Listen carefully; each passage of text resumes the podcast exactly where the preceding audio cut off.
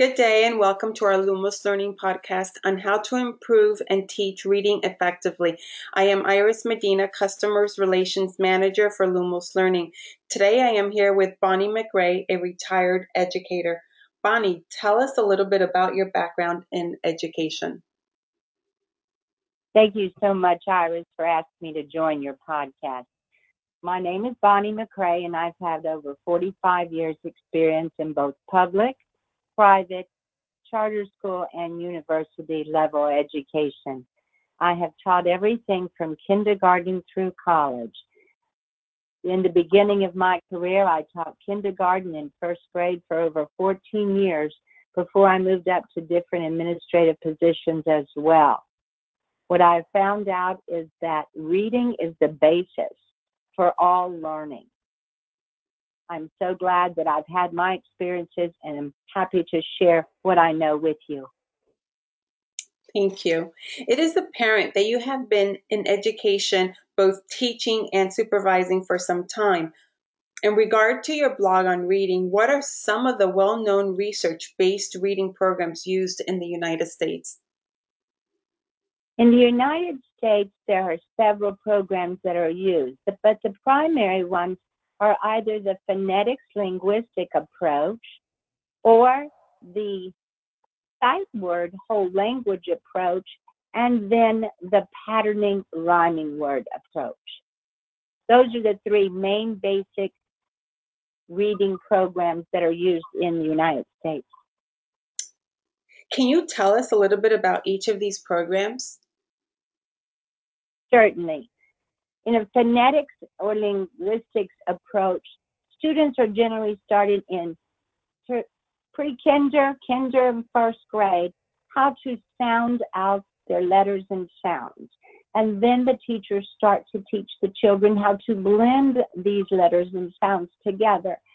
However, the fallacy and errors occur when a teacher has not been taught proper phonetic sounds. For example, too many teachers just use the letter B and say the B sound, when in essence the letter B says B. It's much softer. I know that they're trying to get the students to understand. However, teachers need to be taught first the true linguistic sounds, voiced and unvoiced sounds as well. Then, once the teacher has taught these sounds in isolation, they can start to sound words together and sound and blend. Generally speaking, consonants are taught first, then your short vowel sounds, and then sounding and blending with a consonant at the end. The next step would be to go on to have the consonant sounds and long vowel sounds and keep repeating the sound and blend. So the teacher is the model for the student. At the end, they would add the digraphs and diphthongs and the more difficult sounds that are hard to understand in the English language. In the sight word and whole language approach, which was very popular in the 90s, the whole language approach, where teachers label everything in the classroom with the exact words. When students learn new words, they usually are associated with that word and a picture or an action.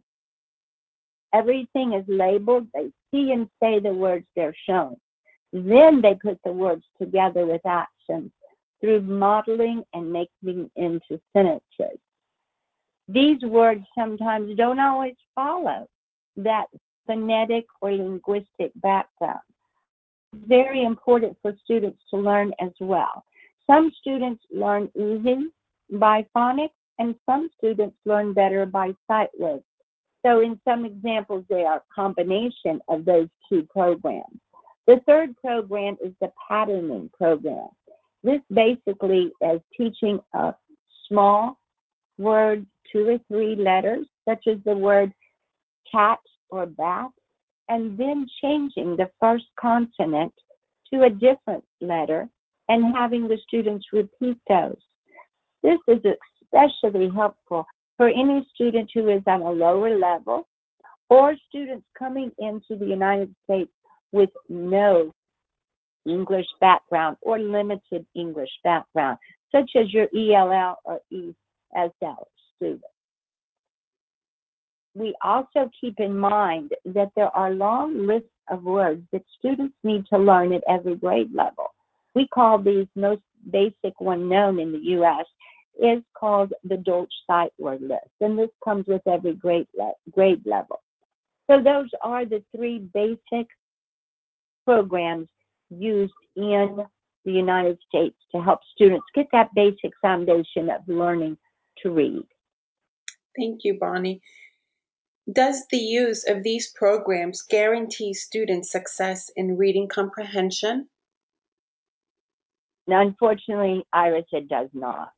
Too often we have what we call rote readers, where students are just repeating words that they have learned, but they don't understand the vocabulary and they don't understand true fluency. Fluency is a major basis in total reading comprehension. Thank you. Can you explain fluency in more details for us? Certainly. When we talk about fluency in reading, you have to talk about the most aspect of oral reading. And this includes the ability to read selected passages quickly with few or no errors, read with expression, and understand what it is they're reading most states do have standardized fluency within their components of curriculum. So when a student is reading orally and they're fluent and flowing at a rate, expression is going on, they begin to understand what is being read to them or what they're reading out loud themselves. Your struggling reader has difficulty because they don't have the flow to make that connection from the text, and their their comprehension skills are not as high. In order to become a fluent reader, we have to understand that there will be decoding going on for phonics and sight words and examples and modeling given promotionally. In other words, a student can't just automatically learn to be a fluent reader because they know the words. They need to hear the written words read out loud. In the 60s and 70s, oral reading was very prominent in all classrooms in the, throughout the United States. Some models included those of what we call the reading machine, where the students sat at their desk and the teacher showed across the screen words being read to the students, or the students reading the words, or the teacher modeling for them. This was supposed to help them become fluent readers and also to help with speed reading. Another type that was used in the early days in the 60s and 70s was where the teacher would read part of a paragraph and then call on particular students to read aloud. Neither of these programs worked successfully because the student didn't have the understanding or they had a low self esteem or could not read rapidly off of a reading machine and were embarrassed to read out loud in class. So basically, oral reading was dropped out of the classroom. Therefore, reading comprehension scores have suffered tremendously, especially with your low socioeconomic students and those students who do not have the background at home that is needed to keep up fluency and vocabulary. Wow, that's really um, that that's very insightful. What best practices do you feel help to increase fluency? The practice of repetitive reading, choral reading, at a rate that children can keep up, but yet also understand when sentences start and stop, punctuation, inflection of a teacher's voice while they're reading with their students. Taped reading is excellent to use, especially with those students who do not feel secure in their reading. They have given the opportunity to read along with someone else's voice and then try it on their own and then tape it so that the teacher can see where the student might be struggling It might be that the student is not struggling with the words at all. It may be that they're literally struggling with sentence structure. It may be that they don't understand inflection and they're not reading with expression. Errors that are noted in taped or reading include omission of words, word substitution, hesitating. Best practices have shown that curriculum-based measurement are commonly known CBMR, using multiple reading fluency tests throughout the year help a student to improve and it can also monitor the student's progress. In fact, many of your federal programs require this type of reading test at the beginning, middle, and end of the year. During the taped reading, the teacher can find out through guidelines, through basic rubrics, their reading levels, whether the student is below or an emergent reader, whether they're actually reading on their own instructional level, or whether they're an independent reader. And what we hope to gain of our students is that they become independent readers. Students should always be taught at their instructional level, which means they may have about six to 10 errors in about every 100 words they're reading. Repetitive reading research has also shown that students who read the same passage multiple times become more fluent and more understanding with this reading. Some teachers use what we call peer assisted reading, which is to take a student who is a good reader or an excellent reader and pair them with a struggling reader. In using this type of classroom strategy, it's so important that that good reader is also an empathetic person and that they're understanding and trying to help the struggling reader. So that's one that the teacher needs to be careful how they pair with. Phrase reading happens where the teacher or students read part of the sentence and then others finish the other part of the sentence. The teacher could start the sentence and then the student completes the sentence. One of the things I used to love to do when I was teaching first grade was called sentence strip reading. Students would come to my classroom having no background in reading whatsoever, but they knew they were in first grade. So they wanted so badly to be able to read that very first day of school, which was very difficult with some students. So what I did was place a large table with all kinds of pictures that would interest six or seven year olds, whether it be pets, animals, playing, sports, whatever sceneries might be available. And then I would also have another table spread out with various bright colors of cardboard paper. And each student would have a sentence strip with blank, nothing on it, on their desk.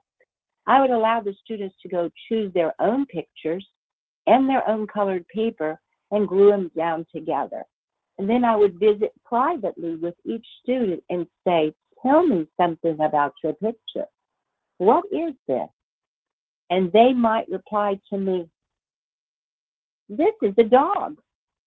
I would take the sentence strip and write, This is a dog. Incorrect sentence form. And then I would point to each word with the student and read, This is a dog. And then I would have the student read it back to me.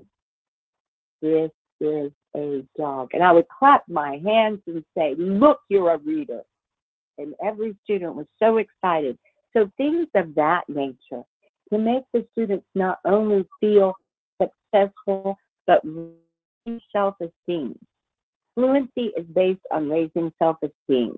And those best practices of oral and taped reading, modeling especially, multiple modeling examples, and giving the students an opportunity to speak for themselves because, in essence, we think, we speak, we write, we read. That's true comprehension. Wow, Bonnie, that was um, that was awesome. I wish I was one of your students. Thank you so much, Iris.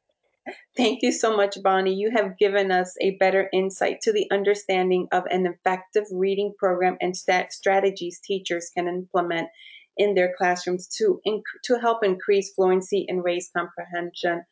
Bonnie, thank you again for being a guest today and sharing with us your experiences and the knowledge that you have with um, with all your years of of being in the education field. Thank you, Iris, and I appreciate the opportunity to be able to share with Lumos Learning. Have a great day. You as well. Thank you very much. Bye bye.